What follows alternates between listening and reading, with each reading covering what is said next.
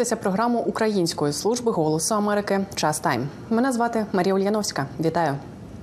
Президент США Джо Байден знову звернувся до американського конгресу із закликом ухвалити закон про додаткове фінансування на потреби національної безпеки, який включає допомогу Україні. На думку Байдена, головна перешкода на шляху цього законопроєкта передвиборча політична конкуренція та позиція Дональда Трампа, який хоче використати ситуацію на свою користь. Президент заохотив законодавців проявити характер та зробити те, що вони вважають правильним. Більше про заяви Джо Байдена та долю фінансування для України ми поговоримо із моєю колегою Юлією Ярмоленко, яка стежить за ситуацією у Білому домі. Юлю, привіт. Розкажи, будь ласка, які ключові тези промови американського президента та як він переконував законодавців проголосувати за надання цієї допомоги Україні? Привіт, Марія. Президент Байден не лише переконував законодавців, а так виглядало, що він хотів пояснити американцям, що насправді відбувається. І що сказав сьогодні президент Байден? Він почав свою промовою з того, що десь місяць тому він наказав групі переговірників із Білого Дому доєднатися до двопартійної групи сенаторів, які працювали над комплексною угодою, яка би і посилила безпеку американського кордону, але також і схвалила запит на додаткове фінансування для пріоритетів нацбезпеки. І він сказав, що результатом стала угода яка є не лише найбільш чесним і найбільш гуманним змінами, реформами до імміграційного законодавства, але також найжорсткішим посиленням безпеки американського кордону. Але як каже президент Байден, ця угода може навіть не бути розглянута сенатом. І єдина причина цього, як сказав Джо Байден, це Дональд Трамп. Джо Байден сказав, що колишній президент за його інформацією напередодні обдзвонював ледь не кожного законодавця республіканського, щоб переконати їх. А інколи навіть залякати їх не підтримувати цю угоду, не підтримувати цей законопроект. І Він закликав сьогодні республіканців насправді не піддаватися а, тиску Дональда Трампа, а діяти за совістю. І сьогодні також ми знаємо насправді, що республіканці неодноразово говорили про те, що Дональд Трамп не тисне на них і не впливає на їхню думку. Але варто зазначити, що спікер Палати представників Майк Джонсон в одному з інтерв'ю сказав, що він ледь не кожного дня спілкується з Дональдом Трампом, і, зокрема, про цю угоду, яку зараз намагаються досягнути республіканці і демократи.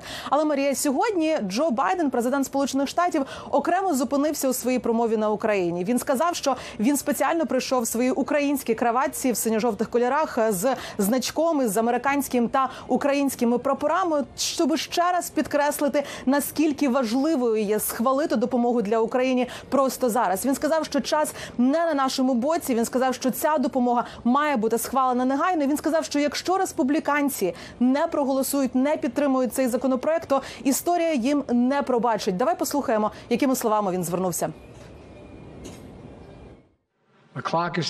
Годинник тікає. кожен тиждень, кожен місяць, який проходить без нової допомоги для України, означає менше артилерійських снарядів, менше систем протиповітряної оборони, менше засобів для захисту України від російських ударів. Це саме те, чого хоче Путін. Українці борються мужньо. Ми не можемо зараз піти.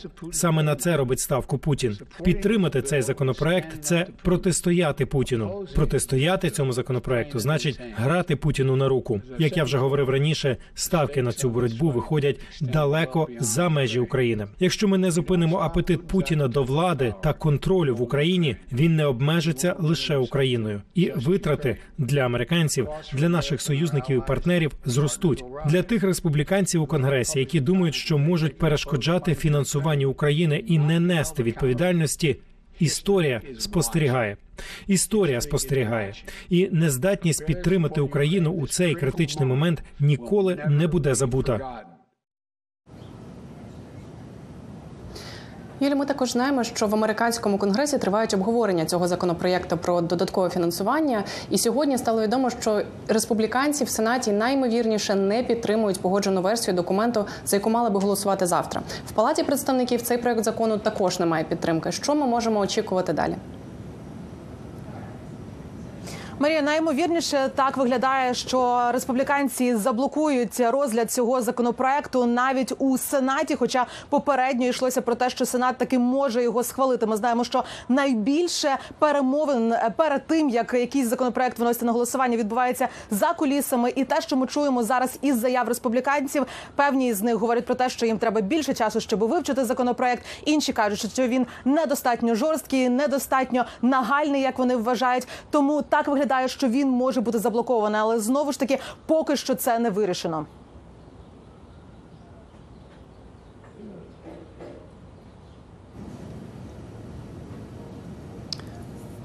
Юлю, е, ми знаємо також, що в палаті представників окремо вже пропонують проголосувати за допомогу Ізраїлю. Чи можна очікувати, що й допомогу Україні також проголосують окремо? Адже законодавці постійно говорять, що Україна має потужну двопартійну підтримку, а розбіжності стосуються інших питань.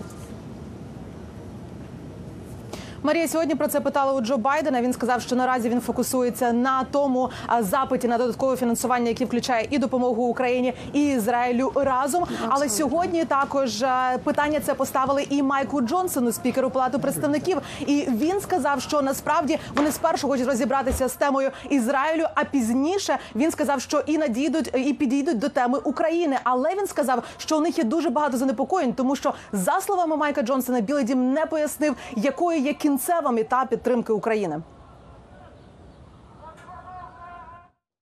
Ми будемо продовжувати говорити про заходи щодо України. Ми не облишили це питання, але потрібно зробити ще багато роботи залежно від відповіді Білого Дому про стратегію, підзвітність за фінансування. Всі ці дуже конкретні деталі, які Палата представників має враховувати, коли ми приймаємо такі важкі рішення. Тож тепер ми продовжимо чекати на відповіді від Білого Дому і будемо діяти відповідно. Але у Білому домі Марія неодноразово говорили, що вони неодноразово спілкувалися із представниками Палати представників і Сенату, проводили для них закриті брифінги, де чітко пояснювали, якою є кінцева мета, і це насправді щоб допомогти Україні перемогти, щоб Росія не змогла е, не змогла здобути жодного успіху в Україні. Знову ж таки, ми зараз чекаємо, якою буде реакція після всіх заяв, які ми почули сьогодні. Юлю, дуже тобі дякую. Ми будемо обов'язково слідкувати за тим, як розвиватимуться ці події. Я нагадаю, що з Білого Дому для нас працювала Юлія Ярмоленко. І до інших новин у США Федеральний апеляційний суд у Вашингтоні постановив, що Дональд Трамп не має президентського імунітету у справі про штурм капітолія 6 січня 2021 року. Це означає, що суд зможе продовжити розгляд кримінальної справи проти Трампа, який раніше зупинили через скаргу адвокатів щодо недоторканості екс-президента. Трамп стверджував, що він повинен мати імунітет від переслідувань за дії, вчинені на посаді президента. Водночас більшість американців із такою позицією не погоджуються. За даними січневого опитування CBS News та YouGov, 64% американців стверджують, що Трамп не повинен мати імунітет від кримінального переслідування за дії, які він вчиняв під час президентства.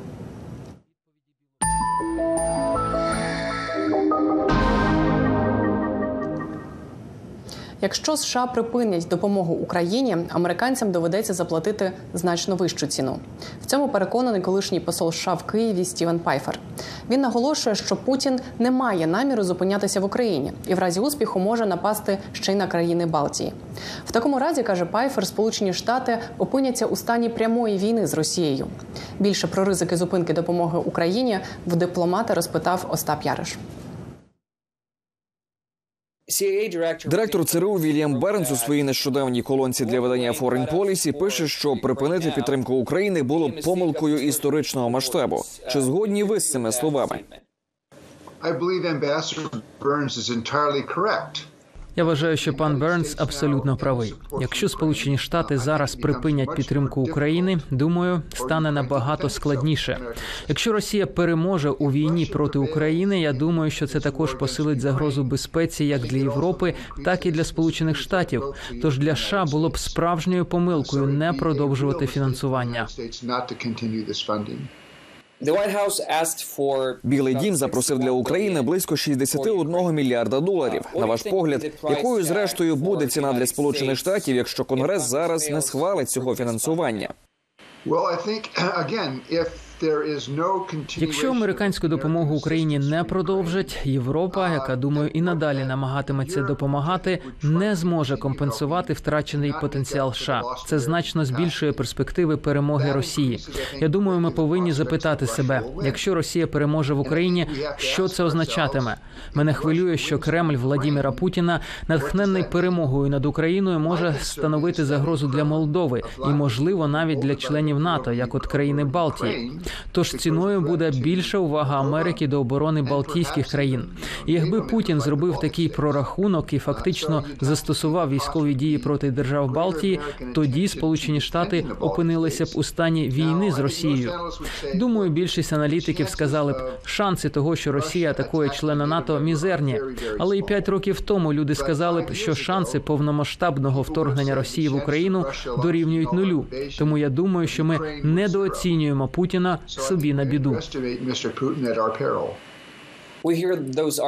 Ми часто чуємо ці аргументи, та все ж у конгресі і не лише в конгресі є люди, які виступають проти подальшої підтримки України. Що ще могло б переконати їх змінити свою думку? По-перше, якщо ви поглянете на опитування, вони послідовно демонструють, що більшість американців підтримують надання допомоги Україні. Я думаю, вони це розуміють. Вони бачать, що це не лише про те, що правильно чи неправильно. Те, що Росія зробила, це початок агресивної імперіалістичної війни.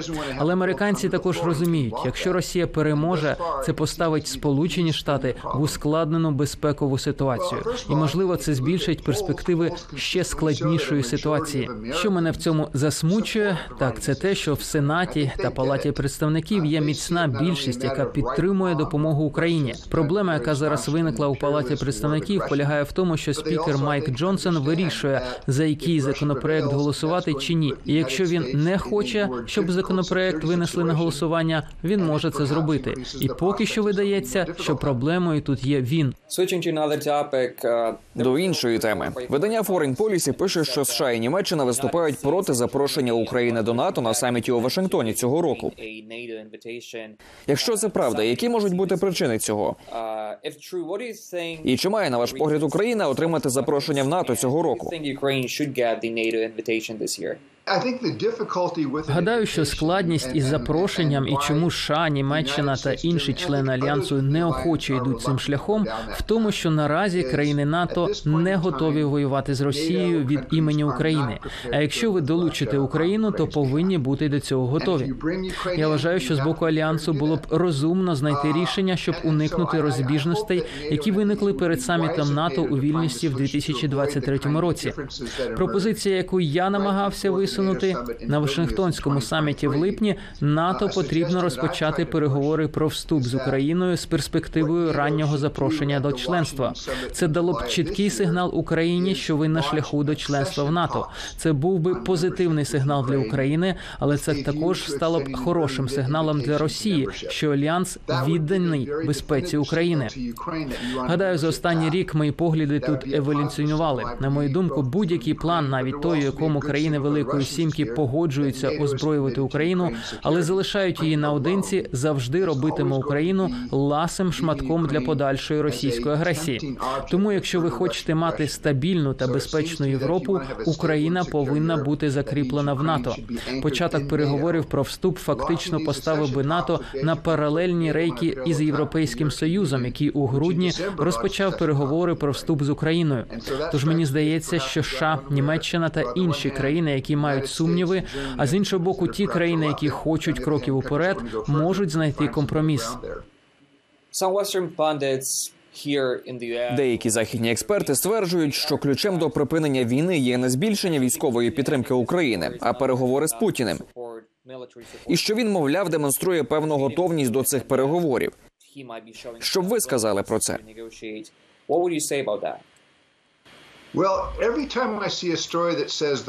Щоразу, коли я бачу історію про те, що росіяни зацікавлені в переговорах або промацують ґрунт, відбувається одне з двох. Або Кремль це заперечує, як заперечив публікації, які вийшли кілька днів тому, або росіяни кажуть, так, ми відкриті до переговорів на наших умовах. А російські умови означають усунення нинішньої влади в Україні та ймовірно заміну її проросійським урядом. Вони означають демілітаризацію України, що зробить її відкритою для російського нападу в майбутньому. Вони означають нейтралітет і означають, що Київ погодиться як мінімум на загарблення Росією Криму, Херсонщини, Запоріжжя, Донеччини та Луганщини. Зараз це б виглядало для України по суті капітуляцією. Тож наразі я не думаю, що є будь-які ознаки готовності Москви до серйозних переговорів, які б відображали те, що нині Росія контролює набагато менше української території ніж у першому півріччі 2022 року, якщо подивитися на поле бою.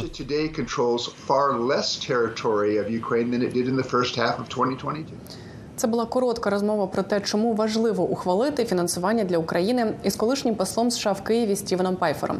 Повну версію цього інтерв'ю дивіться на каналі Ютуб каналі Голосу Америки Українською та на нашому вебсайті. Тим часом у Києві сподіваються долучити до мирного процесу Китай і запросили країну долучитися до саміту миру. Про це заявив посол України в Китаї Павло Рявікін. Яку роль може відіграти Китай у мирному процесі в Україні? Більше знає і розповість нам Оксана Бедратенко. Балансування, делікатний танок чи холодна війна. Відносини США та Китаю напружені, але Вашингтон намагається переконати Пекін діяти конструктивно. Одні з найбільш жорстких розмов між США та Китаєм відбуваються саме щодо України, кажуть в Білому домі. Війна в Україні є наскрізною темою моїх обговорень з китайськими партнерами. Ми насилаємо чіткий сигнал про наше занепокоєння, тим, що Китай може надати летальну допомогу, яку використають проти цивільних в Україні. Ми ще не бачили випадків надання такої летальної допомоги, але ми бачили, що китайські компанії допомагають Росії відбудувати промислову базу, і ми чітко засвідчили своє занепокоєння. Ми спостерігаємо за цим і готові зробити кроки у відповідь. Бо ми переконані, що російська промислова база будується, щоб продовжити імперську загарбницьку війну в Європі. Сам же Китай заявляє про бажання шукати мир. Китайський високопосадовець заявив у Вашингтоні, що Китай та світ страждають від економічного впливу війни. Однак на питання, чи виступає Китай за те, щоб Росія вивела війська з України, він відповів так. Ми хочемо, щоб це зупинилось, і я переконаний, що коли ми говоримо з росіянами, вони виявляють ентузіазм стосовно мирних перемовин з Україною. Ми це підтримуємо. Колишній високопосадовець США Боб Зелик назвав три причини, чому Китай може бути проти війни. Нещодавно Китай послав велику делегацію до Давосу, і були обговорення щодо ролі, яку Китай може відігравати у мирному процесі в Україні. Чи стає Китай більш відкритим до того, щоб стати на бік заходу? Гадаю, вони обережні, але ви правильно кажете, Оксана. Коли я говорю з китайськими посадовцями, я запитую, яким чином ця війна може бути в інтересах Китаю. Перше, Китай не підтримує роз'єднання країни. Коли йдеться про Тайвань, він підтримує територіальну цілісність. Тому яким чином дії Росії можуть відповідати інтересам Китаю у цій сфері? Друге, Китай непокоїть міжнародна економіка, а ця війна шкодить цінам на продовольство та енергоресурси. Третє, Китаю звичайно не подобаються американські альянси. Мені подобається, їм ні. Однак війна лише зміцнила альянси США. Фінляндія, Швеція приєднались. Є більше співпраці з Азією, більше співпраці з країнами Європи. Зрештою, Китай хоче покращити відносини в Європі, і гадаю, вони не врахували те, яким шоком стане вторгнення для європейської політики. Голова центру Скоукрофт Атлантичної ради у Вашингтоні Пітер Енгелке прогнозує, цього року відносини з Китаєм не обов'язково погіршаться. Пекін хоче досягнути балансу між намаганням отримати геополітичні переваги, особливо щодо Тайваню, на близькому сході і навіть в Україні, і знанням, що їм потрібна прихильність Сполучених Штатів та навіть європейців, бо вони мають інтереси співпрацювати, що не обмежуються торгівлею. Однак каже Зелек, сподіватись на те, що Китай стане на бік України, не варто. Я б не робив на це ставку. Однак, в вашому зауваженні є рація в тому, що в певний час певна країна може тихо сказати Путіну, що час зупинитись. Китай для цього гарний кандидат, тому треба працювати щодо Китаю. Чесно кажучи, я говорив з деякими китайськими дипломатами, коли Путін озвучував ядерні погрози. І як ви бачили, Китай вказав, що ядерні погрози абсолютно неприйнятні. Це добре. Китай зближується з Росією та Іраном, прагнучи об'єднати авторитарні країни проти заходу. Але другої холодної війни не буде, каже Енгелке. Не думаю, що Китай та радянський союз один і той самий звір, так би мовити. Бо Китай, хоч і номінально марксистська країна з комуністичною партією, ця авторитарна партія керує країною і прагне, щоб так залишилося. І Китай хоче кинути виклик Сполученим Штатам за геополітичну перевагу, якщо не світове лідерство, але водночас Китай фактично має державний капіталізм. Це означає, що китайська економіка інтегрована у світову економіку, так як радянський союз ніколи не був. Це створює іншу динаміку для міжнародної політики, бо вони ведуть геополітичну боротьбу, а в той же час хочуть зберегти партнерство в Азії, індо-тихоокеанському регіоні, Європі, Північній та Південній Америці. Тому цей танок є більш делікатним для Китаю та Сполучених Штатів. В Білому домі кажуть, що продовжать встановлювати контакти з Китаєм, і вже є домовленість про розмову президента США Джо Байдена та президента Китаю Сі Цзіньпіна. Оксана Бедретенко, Костянтин Голубчик, Голос Америки.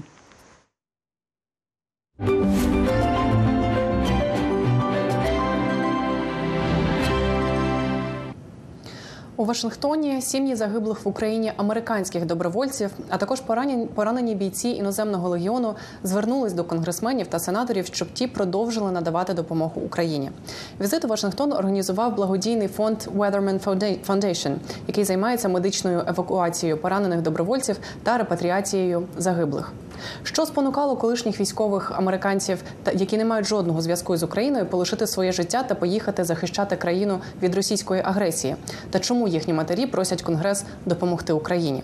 Про це та інше вони розповіли журналісткам Голосу Америки Катерині Лісуновій та Ірині Шинкаренко. Ендрю Вебер кар'єрний військовий, закінчив академію у Вестпойнті та понад 11 років віддав армії Сполучених Штатів. Був командиром зводу багатьох підрозділів, отримав медалі Бронзова зірка, пурпурне серце, відзнаку бойової піхоти та багато інших нагород. Ендрю believed. Ендрю вірив у справедливість. Він функціонував за принципом усе має бути правильно або ніяк. Середнього не дано. Ендрю зневажав Путіна і цей режим. Він так і називав це режим. І він вважав, що це вторгнення є найбільшою загрозою для демократії тут і за кордоном. Він відчував обов'язок поїхати в Україну. І ще до України Ендрю вже тричі брав участь у бойових діях: двічі в Афганістані та один раз в Іраку. У 2016-му із почестями пішов у відставку в званні капітана, отримав правову освіту в університеті Чикаго та працював міжнародним корпоративним юристом. А вже у липні 2023-го загинув як доброволець на Донеччині у віці 40 років, захищаючи українську землю у складі 59-ї мотострілецької бригади ЗСУ. This is Andrew and his. Це Ендрю та його кохана дружина Елізабет. Вони були одружені 13 років. У них є маленька Гвені, якій 9, та Віра, якій 2,5 рочки. Ленс Лоуренс також загинув на Донеччині. Він був кулеметником і прикривав своїх побратимів під час штурму ворожої траншеї. Йому було 28 років. Він не встиг одружитися або завести дітей. Хлопець три роки служив у корпусі морської піхоти Сполучених Штатів. Мав звання рядового першого класу. За короткий час служби в американській армії встиг отримати медаль глобальної війни з тероризмом, подяку військово-морського флоту та інші відзнаки. Він був її старшим сином, розповідає мати. Мій свекор вже помер, і ця вервиця належала йому. Вони були дуже близькі з Ленсом. Тож це дуже дуже важливий предмет для мене. Ця вервиця була на Ленсі, коли він загинув. Його підрозділ встиг забрати її з поясної сумки на тілі, щоб передати її мені.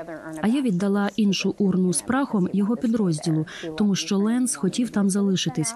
Він любив Україну. Він хотів отримати громадянство після війни. Він вже не хотів повертатися, тож ми розділили його прах.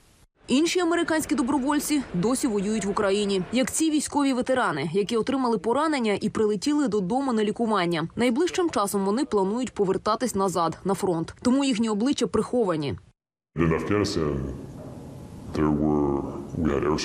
В Афганістані ми мали підтримку авіації. Було багато логістичних груп, готових швидко надати нам усе необхідне. Натомість в Україні стільки людей роблять набагато більше ніж ми в Афганістані, але з набагато меншою підтримкою. І це мене дуже вразило. Я побачив людей, які застосовують розум, щоб викрутитись, людей здатних вирішувати проблеми, і це було вражаюче. Люди в США не знають наскільки український народ гордий та сильний. Це дуже щирі люди, і я дуже люблю цю країну. Це чорно-біла війна. Росія є агресором, і те, що вони роблять, абсолютно аморально.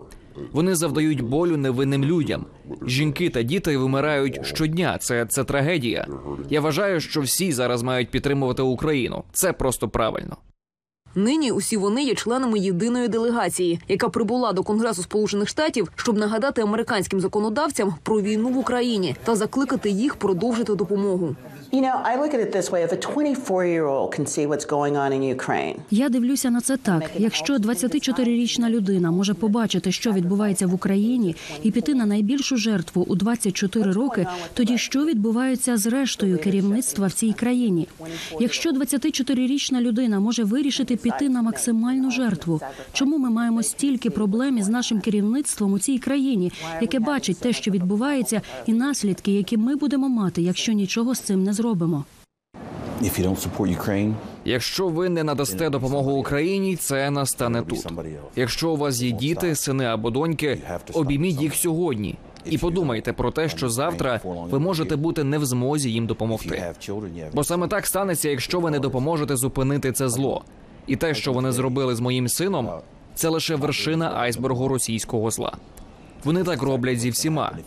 Це лише мій син, а там тисячі і тисячі українських синів, зниклих на полі бою. Візит у Вашингтон організував благодійний фонд RT Weatherman Foundation. Загалом на капітолійський пагорб приїхало п'ятеро родичів загиблих та троє американських добровольців, які досі воюють в Україні. Ми хотіли привести усіх цих людей разом. По-перше, щоб об'єднати їх та створити відчуття підтримки, просто щоб вони не почувалися такими самотніми. І по-друге, ніхто іще не привозив до Вашингтона делегацію з американців, які служили в Україні. Така розмова буде зрозумілішою, ближчою для законодавців, бо тут йдеться про американців, які брали участь у глобальній війні з терором, а потім вирішили знову служити заради захисту демократії разом зі збройними силами України, воюючи з росіянами та їхньою тиранією. Від початку повномасштабного вторгнення фундація займається медичною евакуацією поранених добровольців та репатріацією загиблих. Як засновник, так і більшість команди у фундації є колишніми військовими, розповідає Девід. Він також американський ветеран. I spent 2022 fighting. uh, 2022 рік я провів воюючи в іноземному легіоні в Україні у Харкові. У вересні того ж року один з моїх побратимів отримав поранення. Осколок від артилерійської системи ГРАД потрапив йому в око та мозок. Фундація тоді допомогла і доставила його на лікування до Польщі. Я був безмежно вдячний за це. А вже в січні я почав працювати у цій фундації. Я здав керівництво своїм підрозділом у Харкові та почав займатися медичною евакуацією солдатів. Зараз це моя основна робота. За словами Девіда, серед поранених, яких їм вдалося евакуювати до американського військового шпиталю на базі в Рамштайні, окрім українців, найбільша кількість американців. На другому місці канадійці евакуювали також і поранених військових з Великої Британії, Японії, Південної Кореї, Нової Зеландії, Австралії, Бразилії та інших країн, громадяни яких зголосились підтримати Україну в її боротьбі проти російської агресії. Від усієї нашої родини я хотіла би подякувати українському народу.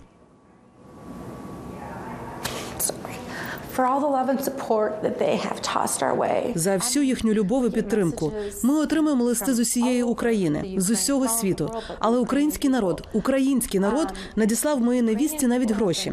Я думаю, вони надіслали понад 60 тисяч доларів. Це було так: по одному, два долари. Я знаю, що в українській валюті це інше. Для них це іще одна жертва, але вони хочуть показати свою любов і підтримку нашій сім'ї Ендрю та його меті. Я дуже ціную, що народ України не забуває його.